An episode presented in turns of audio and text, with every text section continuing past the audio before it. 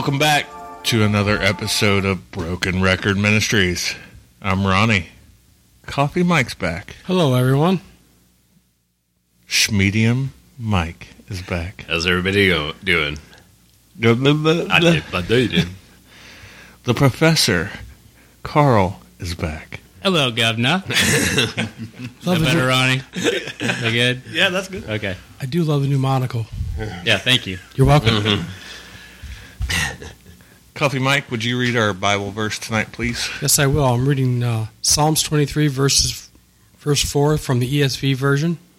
Even though I walk through the valley of the shadow of death, I will fear no evil, for you are with me. Your rod and your staff, they comfort me. So, our topic tonight is the wolf at the door. What we're going to talk about is depression and anxiety. And it was requested, and it was also requested to be open and transparent and little editing as possible. So, here we go. When did when, when did Ronnie start editing? Just curious. Yeah. True story. There's a little editing that goes behind. Not much. Not as much as digging deeper, Here we I would say. I, knew- I but knew it was coming. I knew it was coming. I put hours into editing. I could just see Carl sitting there. Deleted. Deleted. There's, there's, a, there's a little bit of that, yeah. I'm not going to lie. so to steal a catchphrase, I hope that you guys brought your shovels because we're gonna dive deep into this topic. I believe it's digging deeper. Oh, Just saying, if you're gonna if you're gonna dish the man, it's digging deeper. I wasn't dissing. I was. Well- I was rightfully stealing it. Mm-hmm. Oh, okay, all right. Yeah. That was a polite call out. I'm going to stay over here on the shallow end and listen. I'm going to listen to you guys dig deep for a change. I think this is a big topic, Oh, yeah. It's massive. Well, I think we but I, had talked about it before, we have. and we talked about the, I would say, insurmountable avenues that this can take. Mm-hmm. You- Because there's just so many. Because, like, I can't sit and lie and say I've never had anxiety or depression. But I can tell you I haven't had it near as bad as some people that it cripples. Yes. You know what I mean? So this, I can't speak to that, you know, because I've never experienced that. And and to anybody who does, it, I I don't even know what to say because I, like I said, you know, it, it, it's one thing to go through where you're feeling depressed or anxious about things, and then you you see the other side of it. And unfortunately, some people don't do that for days or weeks or I mean, just Right. you know, anytime and stuff. And I think it's one of those things that where when we think we have our, well, not when we think, but when we know our, we have our salvation in Christ, it's one of those, well, then everything should be fine, right? Mm-hmm. No, no. Because I do know people who have depression and anxiety with a lot of things that are very knowledgeable about the Bible or very spiritual people that can, you know, could quote, could, you know, that live it and everything, but that still doesn't stop it from happening. Yeah, I think that also makes it a taboo, touchy topic Yeah. as well. Oh, very much so. In this country, we don't give enough money to mental health. It's it's sort of the the black uh, uh, hole that nobody wants to go down. It's let's not talk about this. It's it's it's The out of sight, out of mind type. thing. exactly, Mhm. and unfortunately, it affects a lot of people, a lot more than people realize. I myself never really had a big problem with depression or anxiety. But once I had a stroke and damaged my brain, my complete physiology changed inside my brain, and I was extremely depressed and very anxious.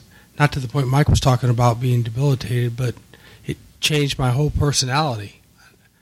Carl and I were talking a bit about it before the podcast, but uh,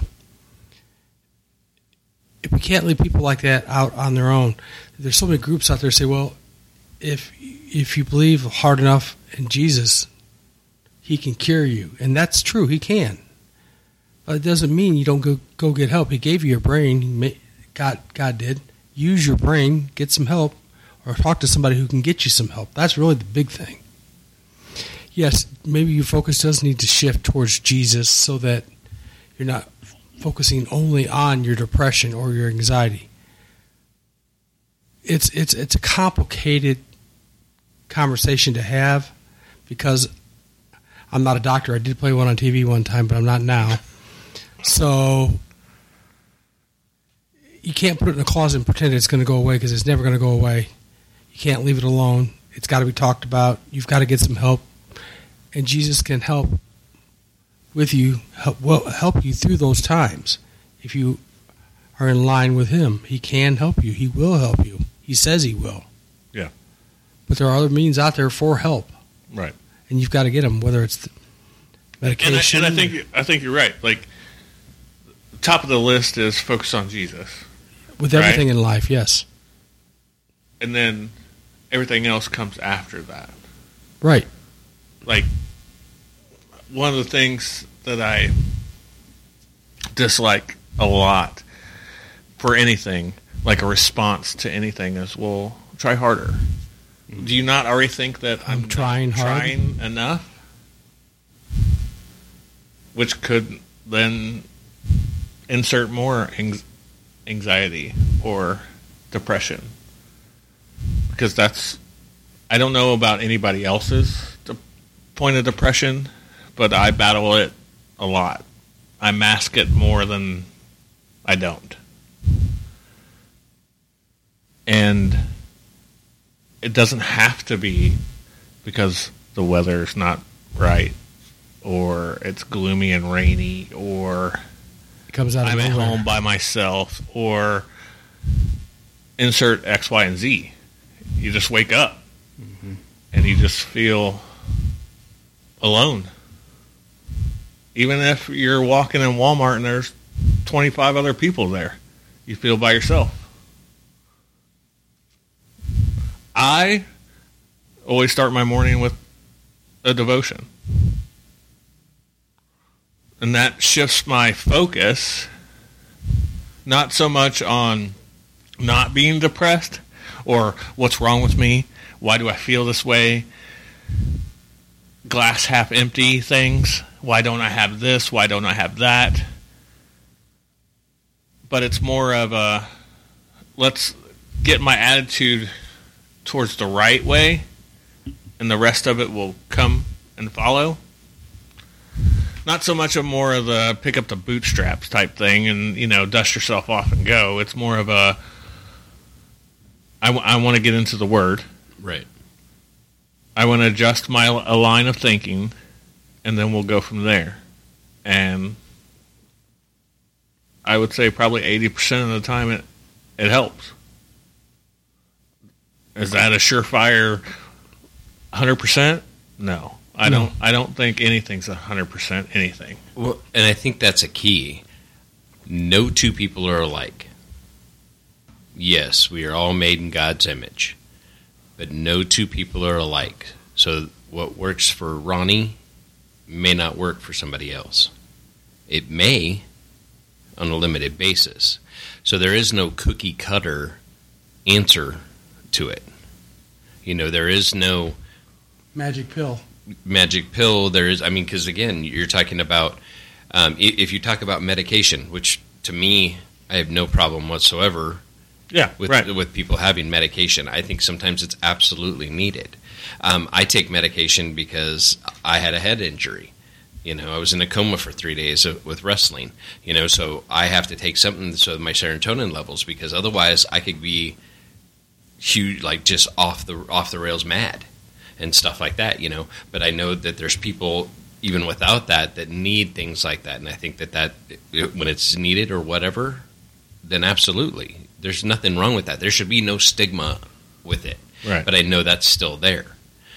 But there's again no one answer. There's no one medication. There's no one anything that's going to help everybody. Mm-hmm. So to me, it's a find it. You know, find what it is, whatever it is. You know, obviously, I I know that being a Christian and a believer will help because you're putting your faith in Christ. He's the one. He's the reason you're here. He's the one that you should live your life for. Again, though, it's not all rainbows and sunshine. You're not going to get completely cured because there's reasons that things are happening. And we may never know the answers until we get to ask him. We, you know, and that's unfortunate. Just like when we lose somebody, when we um, when we go through trials in our relationships and our friendships and with our family, all of these things that don't make any sense because they shouldn't have to. You know what I mean? Yeah. When you have certain things in your life that they should just be good just because they're supposed to be. Yeah. You know, but when they're not, I think, and I know personally, I think men do this a lot. Then it's on us to either fix it or we're the problem. Mm-hmm. Exactly. You know what I mean? And when you compile that with the fact that you're also not supposed to be depressed, you're not supposed to be anxious, you're not supposed to be sad, you're supposed to, you're the man, you're supposed to lip, pull, pull yourself up by your bootstraps and get it done. It's even more perpetuated, I think, mm-hmm. to where then you feel even more on that island all by yourself because nobody else is supposed to fix it. I'm not supposed to talk about it, and nobody else is supposed to fix it for me and my family, or me and my group of friends, or me and my whatever it is. I'm the one that's supposed to do this, and that's not the case. Mm-hmm. It's not. We're not. We're not made to live alone. We're not made to walk life alone. We're not made to walk our Christian walk alone. None of these things. So that is so so so important because I think that even Ronnie, when you're feeling depressed, you're. I pray, and I pray this, and I'll I'll tell you, I'm I, I'm selfish in praying it because I'm around you a lot.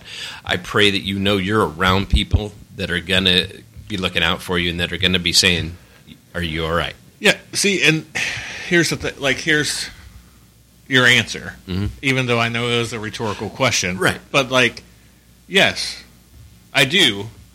But then there's a small like, eh, they just are because they are. Mm-hmm. How untrue that is, like we all know that, right? But Oh, it's yeah. just like I drove myself to that island, Mm-hmm. right? Yeah. Like I parked the car, I left the keys in it, Mm-hmm. and I walked into the island. Yeah. Right? And you guys are like right there at the edge of the parking lot, be like, hey, we're right here. Yep. Nope, I already walked in. Yep. Well, you gonna be gone for an hour? You gonna be gone for a couple days? What what's going on? Ah, I'm gone. Yep. Right? There is no right answer. Right. Yeah. Don't know, but I'll figure it out. Yeah. Yeah. and, and not saying that that's how it is. I'm just saying, like analogy wise, right? Like that's it. And I'm still doing the things that I have to do. Because, like for me, I think it's more of a. I found ways to work through it, mm-hmm. Cope with it. cope with it, Yeah. and not actually like fix it because I don't know if there's 100% a fix. Eh, right. If there's a fix. right? If there is. Yeah. So it's more like, okay, I know Monday I I woke up and I'm feeling like this. So then on those days, I get into devotion more than I do on days that I don't. Not because I don't need to do more devotions on the days that I feel okay, but I it's just what brings me up. Mhm.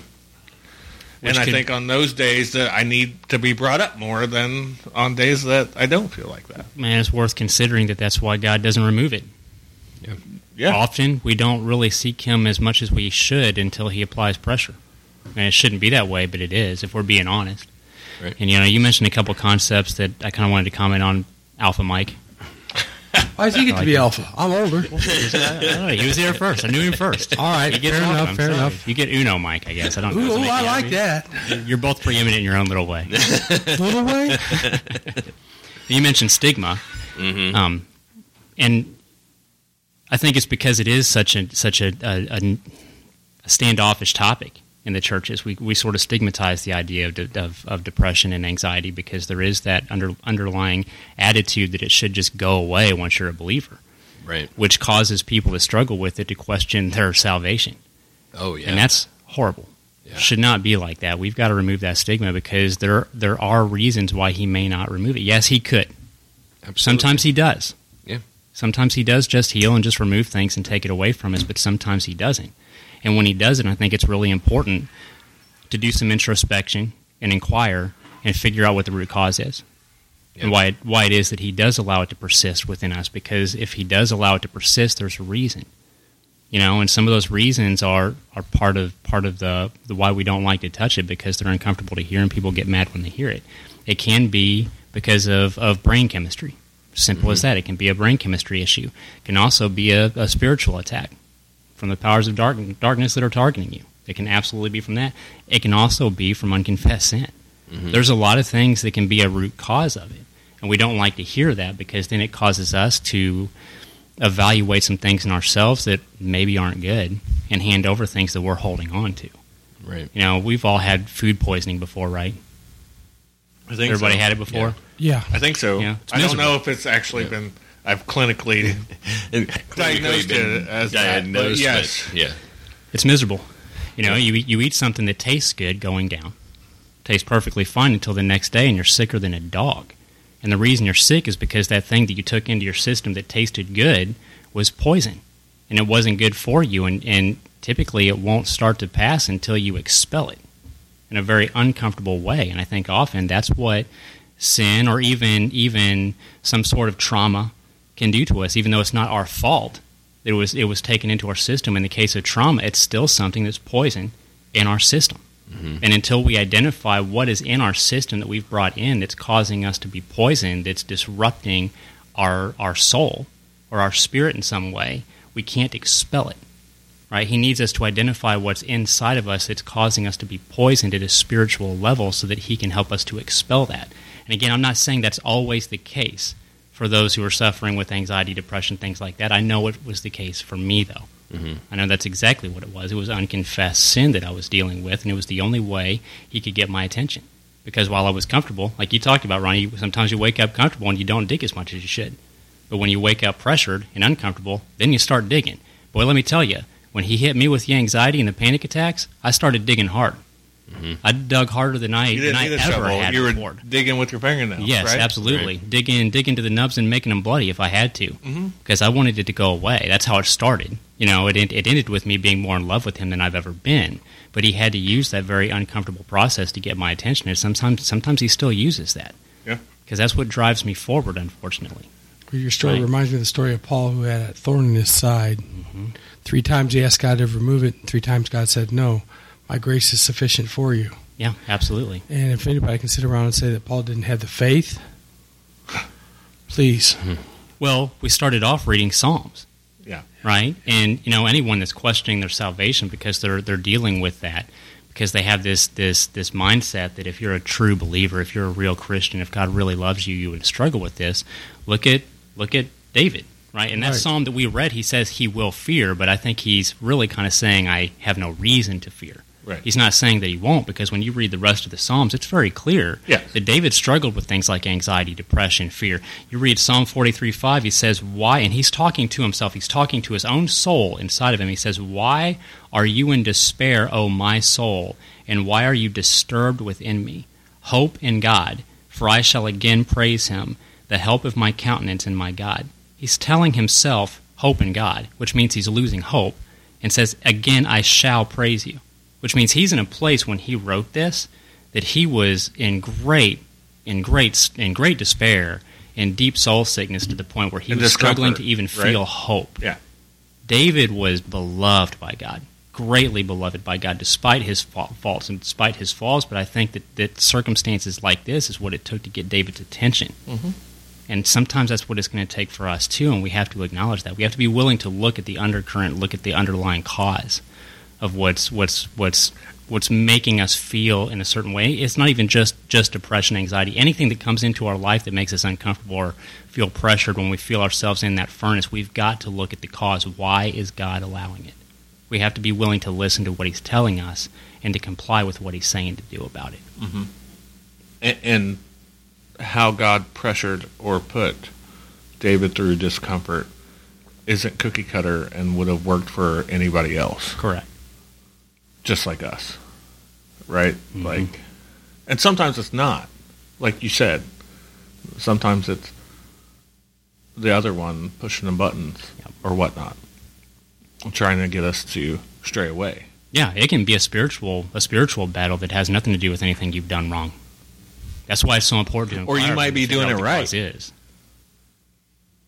And he wants to put that doubt hmm in you.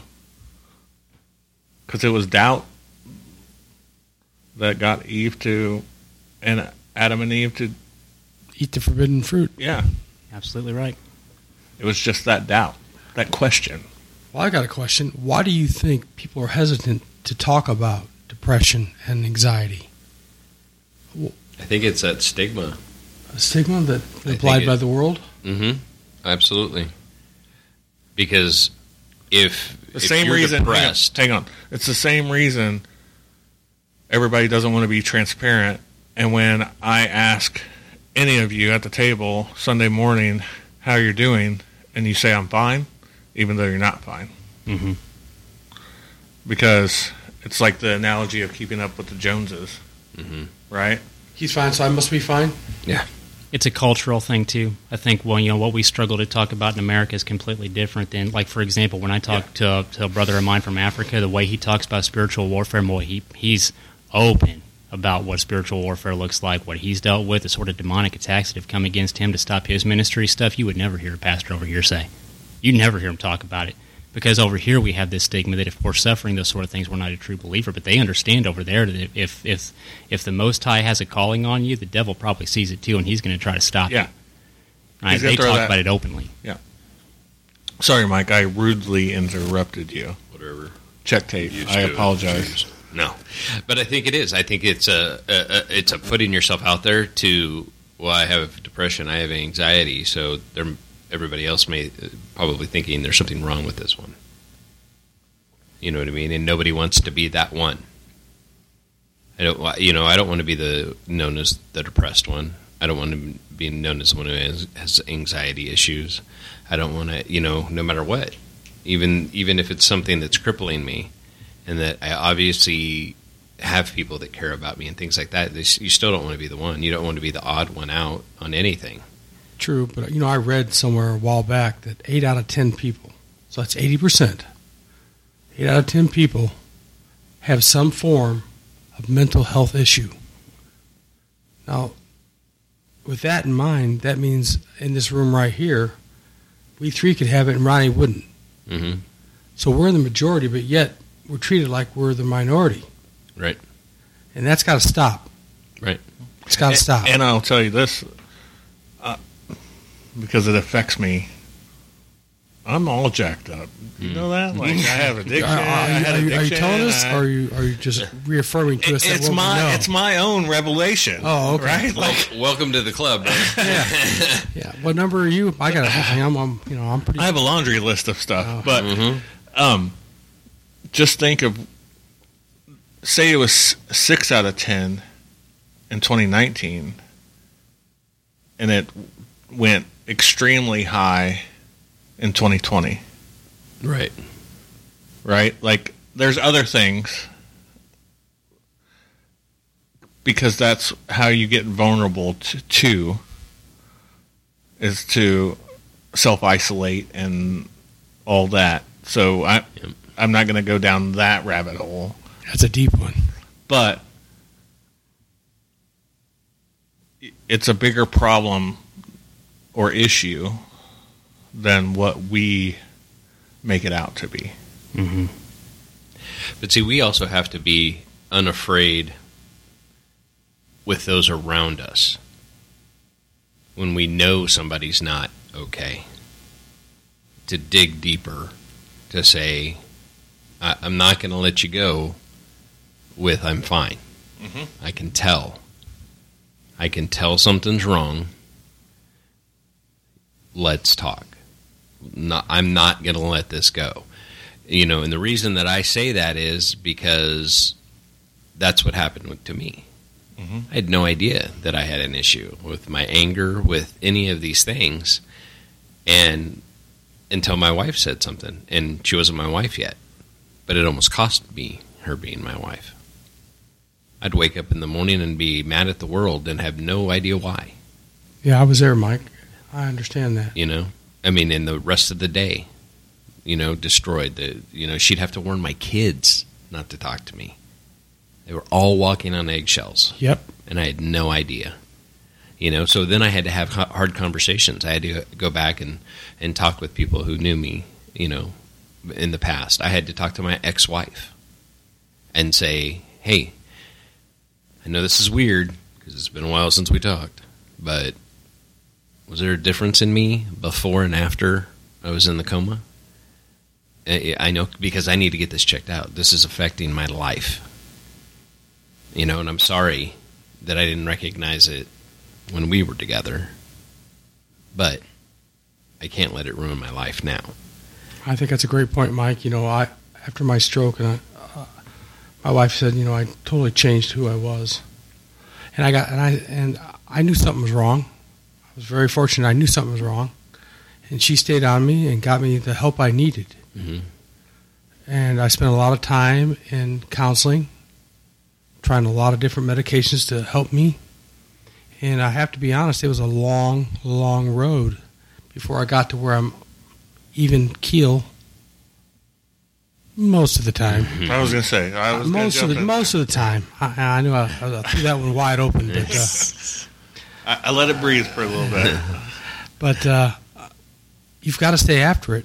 You've got to have people in your corner that are backing you. I was telling Carl before the, the podcast that while I was still in the hospital recovering, very limited speech and no mobility, a social worker who means good, I'm sure, came into my wife and I, came into my room where my wife and I were sitting and started explaining to her, as though I was not there, what was going to happen in our relationship.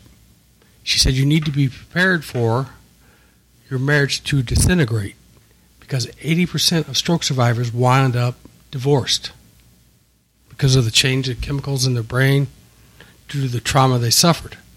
80%, 8 out of 10. Now, would you tell somebody that lying in a bed who nearly died? That's not a real good morale booster in my book. While the while the information may be accurate, I think there's time and a place for accurate information to be divulged. And for my for me, that was not the place. Mhm. And I, you know, I had some anger issues because I was pretty mad afterwards for a long time. Well, I told you before, 20 years. Yep. I was real mad. But uh, now I'm on the proper medication most days, and uh, you know for the depression and the anxiety. You know, I take a drug called Ativan. I take enough to probably knock most elephants down, but I'm the size of a small elephant, so. but it works for me, and it may not work for somebody else. That keeps my anxiety in check. I've never had an issue getting up in front of large crowds, and I still don't to this day. But it's a it's a different type now. I feel I feel something that I didn't used to feel before I got up in front of large crowds and spoke. Something I didn't have prior to the stroke. I and you can't really describe how anxiety feels. I mean, you can look it up and get the definition and have a clinical understanding of it, but unless you have it and have experienced it, you can't discern your feeling to someone who doesn't, who hasn't experienced it. Mhm. I think and I think that's the same way with with depression too. yes, I agree Right, with depression right. wholeheartedly. On like because I could try. That's why I think it's a hard topic for us to to lasso. Mm-hmm. Because there's some days where you have that. For me, you have that like out of body experience where like Almost like I'm just going through the motion, Oh, that one. Yeah. right? Like I can just see myself checking the boxes or doing the things, and I'm on autopilot. And then there's other days where I want to shut the door, lock the key, like Mike's house, and have like six or seven locks into Fort Knox, so nobody can come in. Unplug the phone, the landline. You, you have a landline? No, Mike does. He's still in my house. Oh, okay. I'm sorry. so I haven't had a landline since like 1995. Easy, easy. But you know what I mean? Like, it's just every instance is different, but yet the same. Mm-hmm. So you could talk about it, but and I can, and even reaching out, right? That's why, like, when I have those, I don't like text the group and be like, "Hey, it's Ronnie again, have, having depression," you know, because like it could be it's totally different every time. Mm-hmm. But it's the only thing that's not different is the empty feeling. And you guys know me, like I don't lack insecurity hardly at all. But during those times, I'm very insecure. And that's the I think that's where I want to triple and quadruple lock the doors. Because I I feel vulnerable and don't want to talk about it. Well, the one thing I'm taking away from this is, you know, I, I did some research and asked somebody for some help on some research for this particular topic. I began to look inside myself a little bit. and uh, the thing I'm taking out of it is that uh, you've got to have a personal relationship with Jesus Christ. He will use whatever is in your life. Will, he'll help you if your focus isn't on your on your anxiety or your depression, it's on Jesus. It's going to help. Mhm. Don't give up your medication, okay? Right. My wife won't let me. She wakes me up every morning, and pops it right in my mouth. There you go. Okay, Well, at least she doesn't wake up and pop you in your mouth. That, that was years back. That was Yeah, years back. That was before the medication. That was way before the medication. Yes, but what I'm trying to say is, Mike hit it right on the head when we said, as males, we're here to fix problems, not create problems. We are the hunters. We're not the nurturers. That's what society wants you to think. And it's almost a sign of weakness in our society if you have an issue m- mentally or physically. You don't want to be viewed less than the person next to you. I've been thinking about it like, how can I use my particular problems to help somebody else? maybe that's why I have what I have. I don't know that answer. I may never know that answer. But I'm going to use it some way, somehow, to help other people. I walk around with this tattoo right here, this on my arm. My son and I have matching ones. He's bipolar. And he, he was having some real trouble until we got him some good help, good medication. He, he still sees counselors. If you're listening, to Mike, sorry about that, but I'm going to share a little of your story. Um, totally different person now. Almost called him a kid, but he's not a kid. He's almost 30. Well, he's always your kid. He'll always be my kid, my little boy, yeah. But, uh, you know, he's a big advocate for mental health issues. We've got to be out there, and it's an opportunity to share the gospel too at the same time. Because I know, just like Ronnie said, when I'm having my down days, I want to lock the doors, or I don't get on the text with you guys. I just stay away.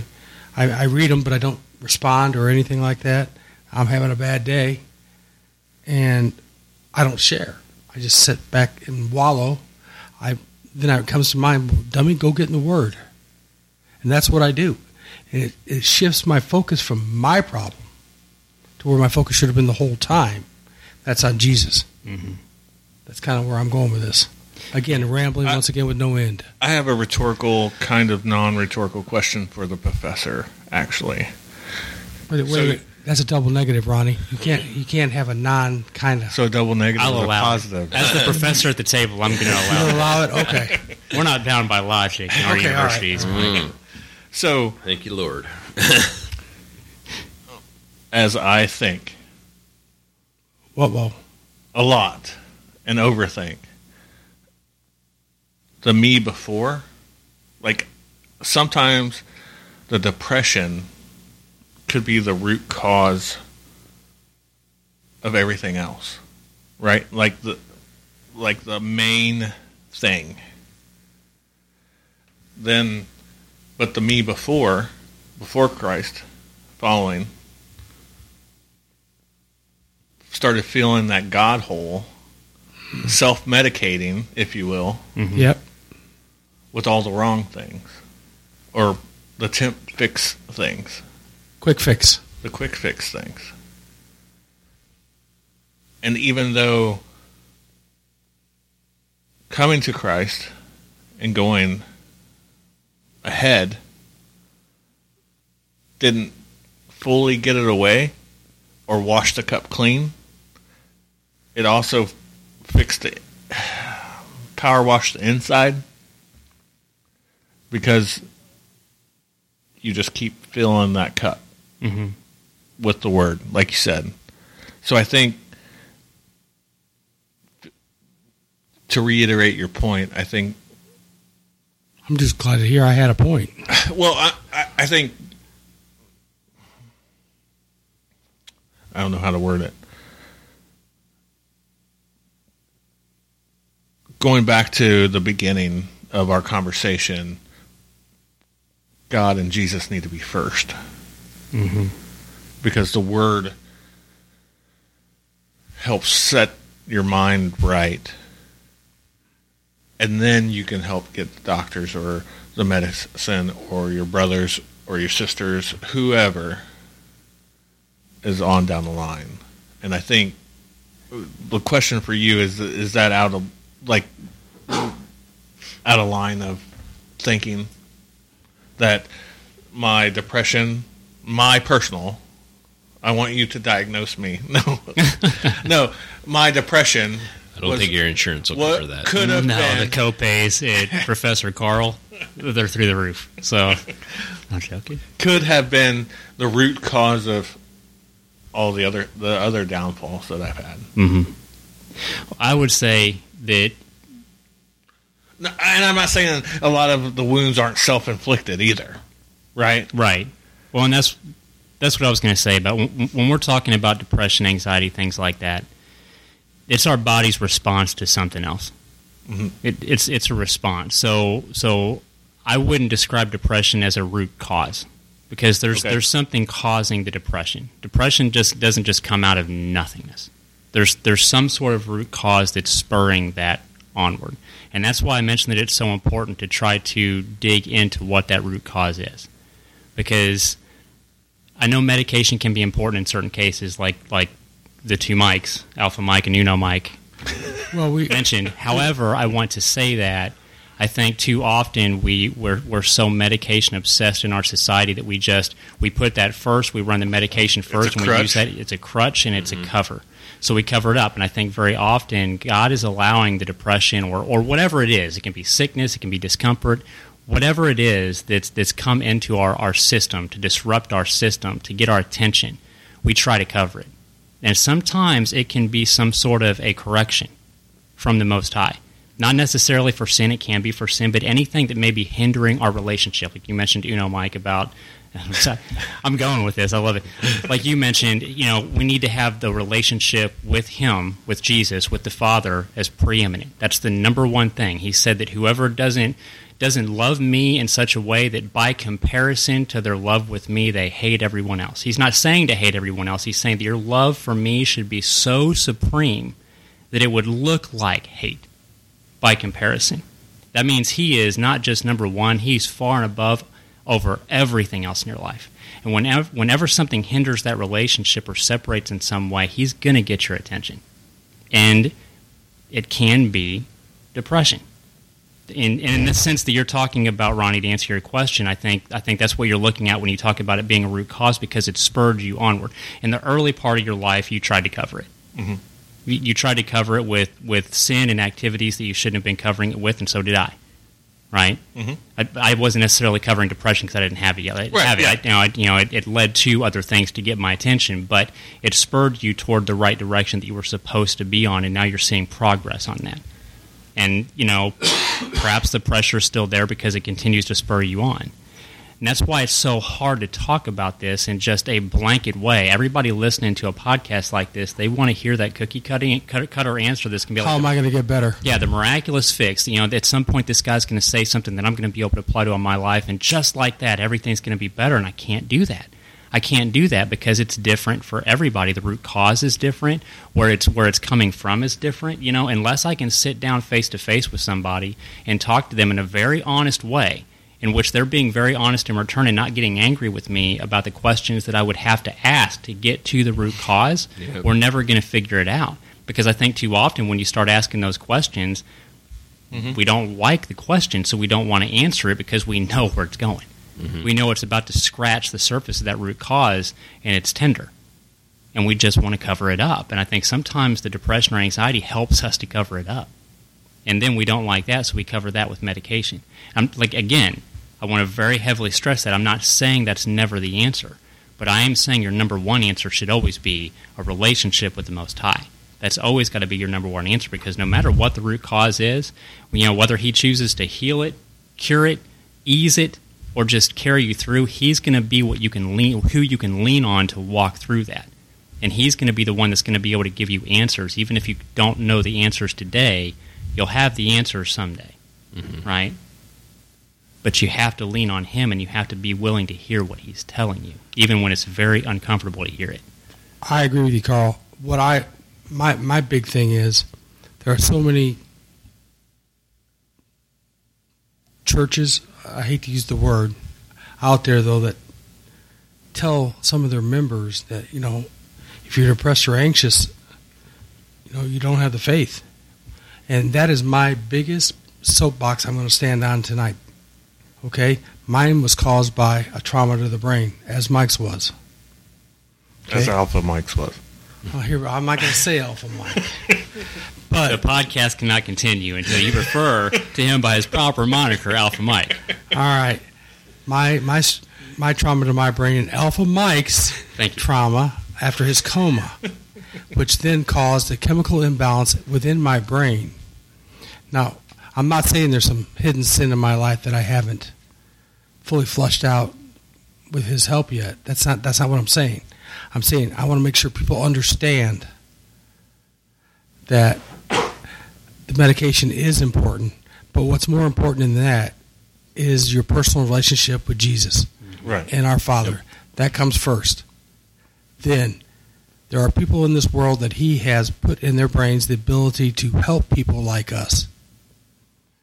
Whether it's counseling, medication, group therapy, whatever it might be, whatever works for you. Because we are not cookie cutters. Mhm. We're, we're just not. I'm not even a baker, so. No, but you look like you've been to the bakery. But anyway, Whoa. Dang! You ain't No, he- lying, brother. no, no, no, no, he doesn't. But anyway, um, I want to make that very clear.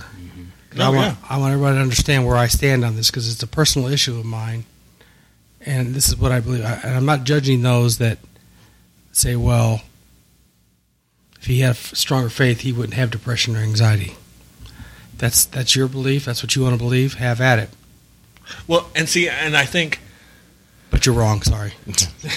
that that's the caveat of the try harder, right? That's, Yeah. That's the church churchanese, if you mm-hmm. will, Right. answer Yes. of try harder. Yeah. And I would change it up to seek first.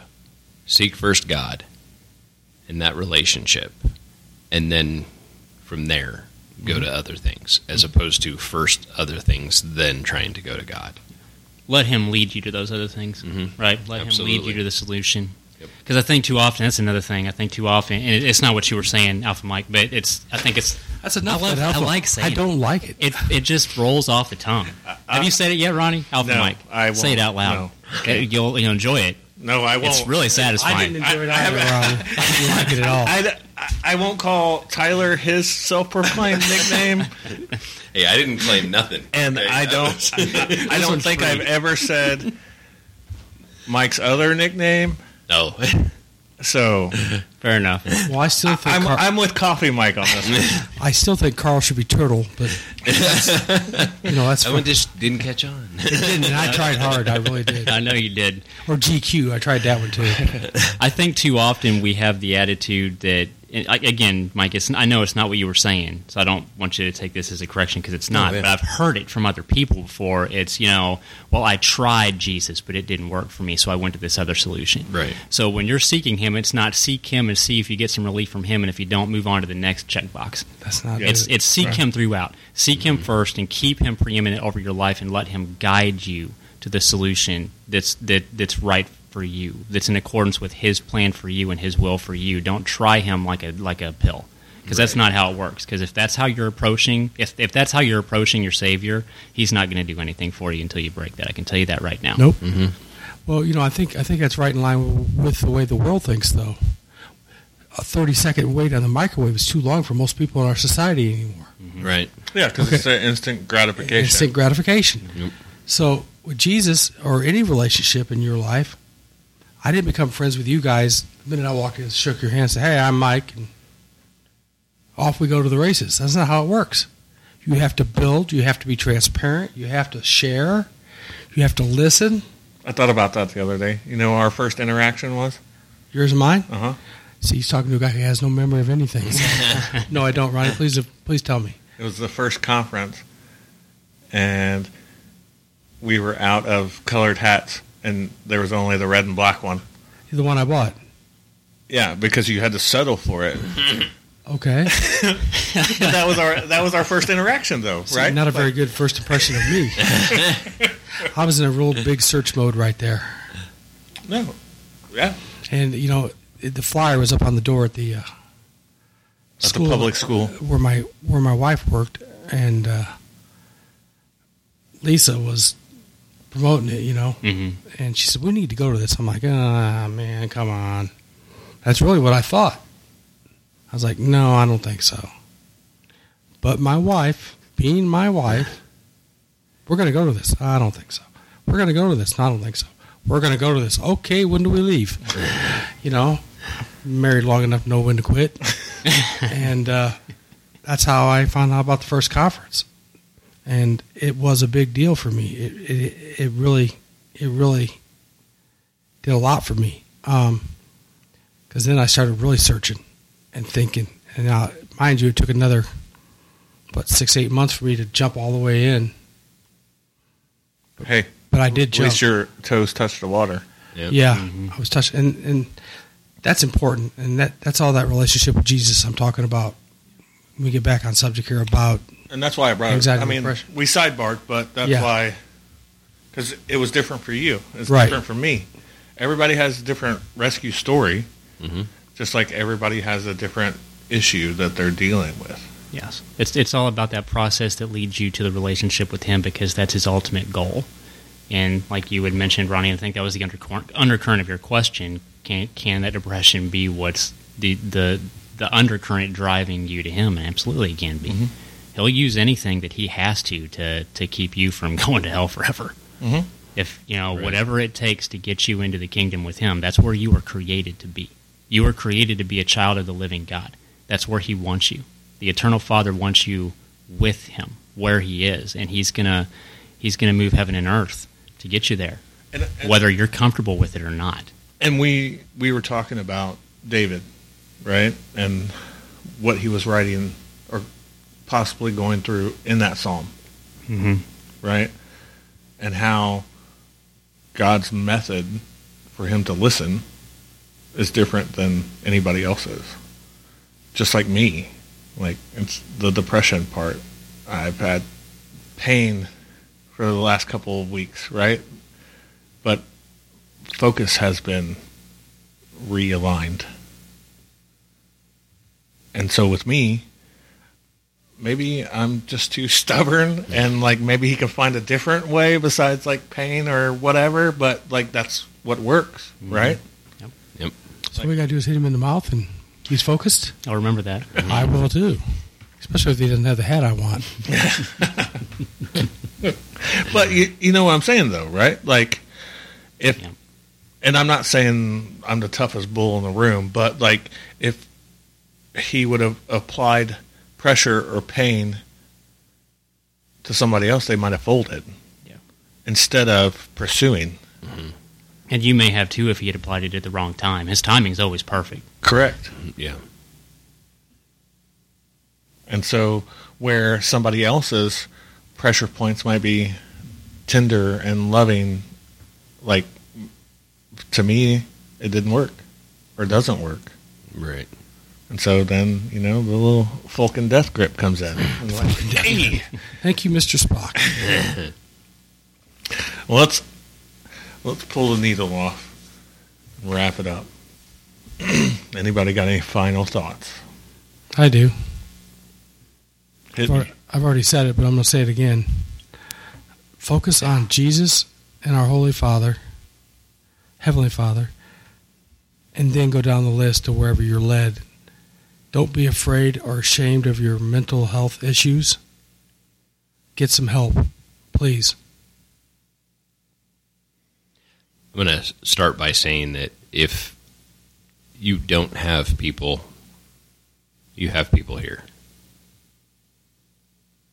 I say that for anybody listening as well as everybody sitting around the table. And I pray that you know that. I do. Anybody that's not sitting at the table that Yeah. decided to be part timers tonight. Yeah. You mean like Silent Absolutely. Ron, Brother Bob, and I wasn't. Tyler the White Stallion? Uh, no, Tyler the DJ. Yeah, but no, absolutely. And again, uh, uh, you know, uh, on this format and this that we have here, this is this is one of the things that we've always done it for. Is if if one person is either a led, helped, struggling, anything, that's what we're here for. So reach out if you need somebody, because we're here. Um, in talking about everything that we have tonight, it really led me to this. I remember it from one of the God's Not Dead movies, um, and I didn't find the exact one, but this is actually, I think, exactly what I was trying to find. I think God led this one to me. We talked about it not all being sunshine and rainbows as soon as you accept Christ. So it says, I asked God for strength, and God gave me difficulties to make me strong. I asked for wisdom, and God gave me problems to solve. I asked for prosperity, and God gave me a brain and brawn to work. I asked God for courage, and God gave me danger to overcome. I asked for love, and God gave me troubled people to help. I asked for favors, and God gave me opportunities. I received nothing that I wanted. I received everything I needed. I just want to read in addition or in agreement with what you said at first, Alpha Mike. Had to get one more. Mm. Had to get one more in. It feels so good to say, Ronnie. I'll take your word for it, brother. so good about how important it is to lean on first and foremost your eternal Father Mm-hmm. in Jesus and those He puts in your life, because isolation will kill you. Yes. And it says this A pastor of a small church would occasionally call on one gentleman to pray. And every time this one particular guy would pray, he would pray, Oh God, thank you for this word today and bless these people today. Then he would end with the strangest statement And oh God, oh Lord, prop us up on our leaning side. Every time the preacher would call on him, he'd pray, Oh Lord, prop us up on our leaning side. Finally, the pastor pulled him aside and he said, I love the way you pray, but I don't understand your little closing phrase. What are you talking about? Prop us up on our leaning side. The man responded, Well, Pastor, I'm a farmer. I live out on the farm, and you know, I live in the country.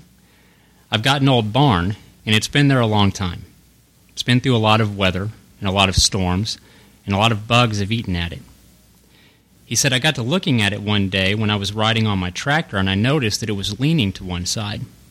So I thought to myself, oh my goodness, the barn's leaning, and it's a matter of time before the whole thing falls. He continued, So you know what I did? I went and got some pine beans, beams, and I propped it up on its leaning side. It still leans, and probably always will. But I propped it up on its leaning side, and it's not going to fall down because I propped it up on its leaning side. And I got to thinking about it. When I was on the tractor, Pastor, and I was riding in the field, I thought about the kind of year I've had and some of the storms I've been through, some of the people that are bugging me and eating away at my joy and eating away at my spirit. And I just got to thinking, you know, I'm still here. I'm still standing after all that stuff I've been through the storms, the howling winds. They couldn't topple me. I'm still standing by the grace of God. He concluded, From time to time, I find myself leaning, leaning toward my old desires, leaning toward my anger, leaning toward becoming bitter or hateful at the people who are bugging me, or leaning toward going back to the old habits and the old life I used to have. And when I feel myself start leaning toward that tendency, I just remember that old barn. And I pray out loud on my tractor, Lord, I thank you that you're going to prop me up on my leaning side. So I took the screenshot October 23rd of 2020. And it's, uh, as you guys know, because I've made fun of other people who have tons of photos on their phone. Um, this is the one that I went back to most often, especially in darkest days. Mm-hmm. So it's seven things God does for you. He leads you. That's Isaiah forty-eight seventeen. He restores you. That's Psalm 23 3. He is with you. That's Hebrews thirteen five. He guides you. That's John sixteen thirteen. He has chosen you. That's Isaiah 41 9. He comforts you. That's Psalms 23 4. And he forgives you. That's Psalms 133 and 4. In my darkest days of depression, this is the most looked at besides my devotion or the Bible thing that I look at the most. So it helps me, so I wanted to put it out there with the Bible verses. Because that was the connecting of the dots, right? Like I saw the seven things God does for you, and I got out the shovel mm-hmm. to find those. That's pretty good too. Schmedium Mike, would you pray us out? Absolutely. Lord our God, we just we thank you. We thank you for the courage that Ronnie had to start this. Thank you for the courage that he had to invite each one of us. We thank you for the courage that we've all had just to put ourselves out there.